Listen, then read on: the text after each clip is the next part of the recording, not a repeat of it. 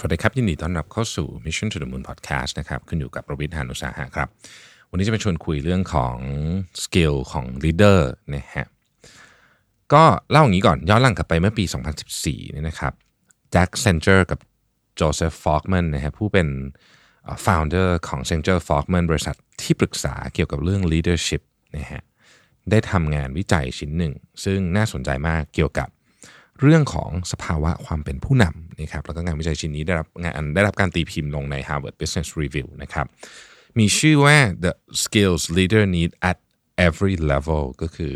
ทักษะของผู้นำที่ต้องมีในทุกๆระดับเลยนะฮะ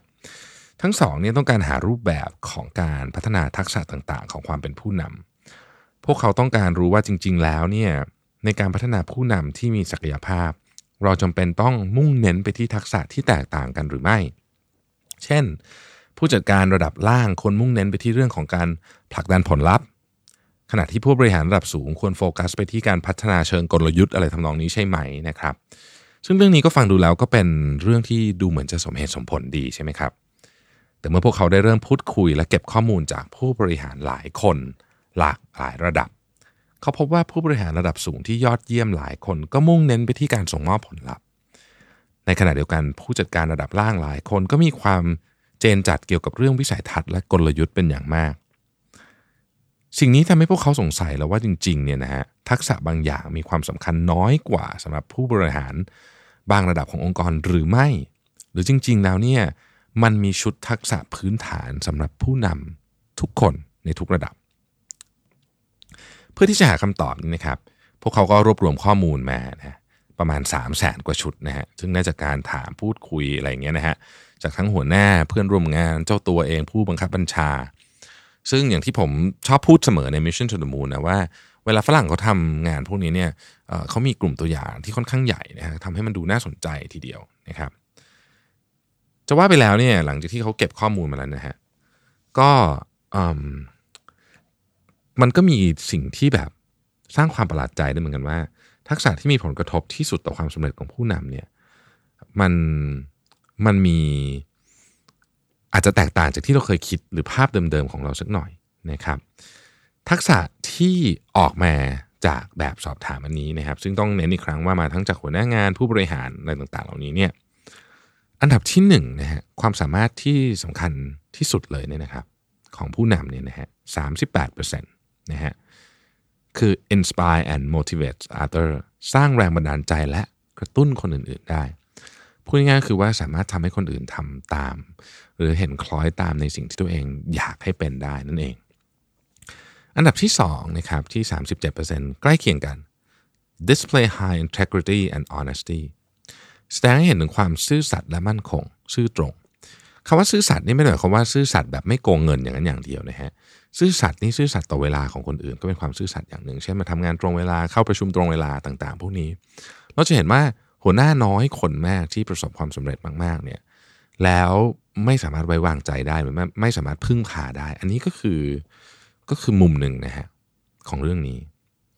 อันดับที่ 3 37%นะ solve problems and analyze issues มีความสามารถในการแก้ปัญหาและวิเคราะห์ปัญหาได้ถูกเรื่องนะครับ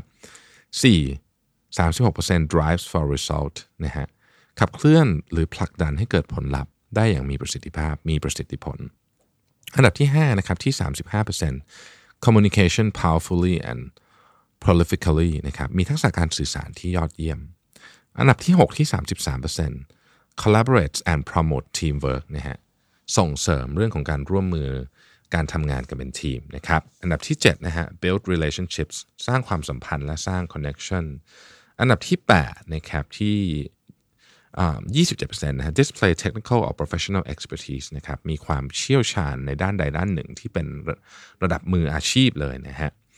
อันดับที่ 9 นะครับ display a strategic perspective แสดงมุมมองเชิงกลยุทธ์และอันดับที่ 10นะครับมีความสามารถในการพัฒนาคนอื่นและทีมในองค์กรนะฮะจากข้อมูลของผลสำรวจนี้ก็พอทำให้เราเห็นแล้วว่า ไม่ว่าคุณจะเป็นหัวหน้าหรือผู้บริหารระดับใดก็ตามเนี่ยมันจะมี skill set อยู่ชุดหนึ่ง ที่เรียกว่ามีความสำคัญมากๆ และไม่เปลี่ยนแปลงเลย ตลอดการทำงานในตำแหน่งของหัวหน้า หรือผู้บริหารขององค์กรในทุกระดับ ดังนั้นไม่ต้องรอนะฮะให้เป็นผู้บริหารระดับสูงก่อนแล้วค่อยเริ่มพัฒนาทักษะของมุมมองเชิงกลยุทธ์ แต่จงฝึกเรื่องนี้ตั้งแต่เริ่มเป็นหัวหน้า หรือถ้าจะว่าไปฝึกตั้งแต่เริ่มทำงานใหม่ๆเลยยิ่งดี เพราะหากคุณรอจนคุณเป็นผู้จัดการระดับสูง แล้วค่อยพัฒนามุมมองเชิงกลยุทธ์มันอาจจะสายเกินไปก็ได้นะครับ เพราะจากงานวิจัยชิ้นนี้แสดงให้เห็นว่าการขาดมุมมองเชิงกลยุทธ์ถือเป็นข้อบกพร่องร้ายแรงอย่างหนึ่ง ถึงแม้ว่างานปัจจุบันของคุณยังไม่จำเป็นต้องใช้ทักษะนี้ก็ตามนะฮะแต่หัวหน้าหรือผู้จัดการส่วนใหญ่ต้องการเห็นคุณแสดงทักษะนี้ก่อนที่เขาจะโปรโมทคุณซะอีก ขอเน้นบรรทัดนี้อีกทีหนึ่งนะฮะเขาอยากเห็นทักษะหัวหน้าในตัวคุณก่อน ที่เขาจะโปรโมทคุณเป็นหัวหน้า เพราะว่าเมื่อโปรโมทไปแล้วเนี่ยจะได้แน่ใจว่าคุณทำได้จริง ๆ มันเป็นความเสี่ยงมากเลยที่เราจะโปรโมทใครสักคนหนึ่งแล้วหวังว่าเมื่อเขาได้เป็นหัวหน้าแล้ว เขาจะมีทักษะเหล่านี้นะครับ อันนี้คือความจริงของโลกนะฮะดังนั้นใครก็ตามที่สามารถแสดงทักษะเหล่านี้ให้เห็นได้ ก็มีโอกาสที่จะเจริญเติบโตในหน้าที่การงานมากกว่านะครับ ดังนั้นเนี่ยมันจึงเป็นเรื่องจำเป็นที่ต้องถามตัวเอง และต้องตอบให้ได้ด้วยนะครับว่า ความสามารถใด ที่สำคัญที่สุดสำหรับคุณในตอนนี้ และในขณะเดียวกันเนี่ยก็ต้องตอบตัวเองให้ได้อีกเช่นกันนะครับ ว่าทักษะใดจำเป็น และสำคัญสำหรับอนาคต หรือตำแหน่งงานในระดับต่อไปของคุณ คุณต้องมองข้ามช็อตไปก่อนครับว่าในอนาคตคุณต้องการทักษะอะไรหนึ่งในวิธีที่ผมแนะนำนะครับและเป็นวิธีที่ผมคิดว่าได้ผลมาก ๆ เลย แล้วผมก็ใช้มาตลอดเลยก็คือว่าอีกสิปีเนี่ยคุณคิดว่าคุณจะทำงานอยู่ในตำแหน่งไหน ประมาณไหนเนี่ยให้ไปคุยกับคนที่เขาอยู่ในตำแหน่งนั้นตอนนี้คุยกับรุ่นพี่คุณที่ทำงานนะครับ แล้วคุณจะได้มุมมองครับ มุมมองว่าอะไรคือสิ่งจำเป็น อะไรคือสิ่งที่ไม่จำเป็น ควรโฟกัสเรื่องไหน ไม่ควรโฟกัสเรื่องไหน ที่ที่คุณอยากไปเนี่ยไปแล้วมันเป็นยังไง มันน่ากลัวไหมมันมีอะไรที่ลำบากใจหรือเปล่า เรื่องพวกนี้เนี่ยนะครับ คุณจะได้เยอะมากถ้าเกิดคุณได้ไปคุยกับคนที่เขาอยู่ใน field เนี้ยนะฮะแล้วก็อยู่อาวุโสกว่าคุณ หรือว่ามีตำแหน่งที่ คุณอยากจะเป็นนะครับเอ่อถ้าจะดูกันให้ลึกมากไปกว่านั้น ต้องบอกว่า 50%ของทักษะที่จำเป็นสำหรับหัวหน้างาน และผู้บริหารทุกระดับในการวิจัยชิ้นนั้นเนี่ยมันเป็นเรื่องเกี่ยวกับคนทั้งสิ้นเลยนะฮะไม่ว่าจะเป็นแง่ของการสื่อสารให้คนอื่นเข้าใจ การสร้างความร่วมมือการพัฒนาคน การสร้างแรงบันดาลใจ การสร้างคอนเน็ชันการสร้างความสัมพันธ์นะครับดังนั้นการมีวิธีคิดหรือกรอบความคิดในเรื่องของ outward mindset เนี่ย จึงเป็นสิ่งที่สำคัญมากสำหรับคนทำงานทุกคนนะฮะแล้ว outward mindset นี่มันเป็นยังไงนะฮะคำนี้อาจจะไม่ได้เป็นอาจจะไม่ได้คุ้นเคยมากนักนะครับ แต่ว่าผมเล่าให้ฟังแล้วกันนะฮะ outward mindset เป็นอย่างนี้ฮะดรเทอร์รี่วอร์เนอร์เนี่ยอาจารย์และนักวิจัยด้านจิตวิทยาได้ได้ทำการวิจัยและคนพบว่าคนเรานั้นสามารถแบ่งวิธีคิดหรือ mindset ออกได้เป็น 2 กลุ่มด้วยกัน กลุ่มแรกคือ inward mindset นะครับ ซึ่งเป็นลักษณะของคนที่มองตัวเองเป็นใหญ่หรือเอาตัวเองเป็นที่ตั้งนะหรือแม้แต่กระทั่งมองเห็นคนอื่นๆ เช่นเพื่อนร่วมงานคนรอบข้างเป็นเพียงสะพานช่วยให้ตัวเองไปถึงความสำเร็จเท่านั้น ภาษาอังกฤษเรียกว่า means to the end นะครับเรื่องที่ 2 คือ outward mindset ก็คือคนที่มองเห็นคนรอบข้างเสมอ ให้ความสำคัญกับคนรอบข้างเสมอ เข้าใจว่าทุกคนเป็นส่วนหนึ่งที่ช่วยทำให้งานสำเร็จ ให้ความสำคัญกับคนรอบข้างไม่น้อยกว่าตัวเอง สิ่งที่ผมต้องการจะบอกก็คือว่ามนุษย์นั้นใช้ชีวิตร่วมกันเป็นสังคม เป็นเผ่าพันธุ์มาโดยตลอดนะครับตั้งแต่เรามีโฮโมเซเปียนส์มา และสิ่งนี้ก็เป็นส่วนหนึ่งที่ทำให้เราอยู่รอดมาจนถึงทุกวันนี้ ถ้าเราต่างคนต่างอยู่ป่านนี้ตายสูญพันธุ์ไปเรียบร้อยแล้วฮะและดูเหมือนว่าเรื่องของ outward mindset เนี่ย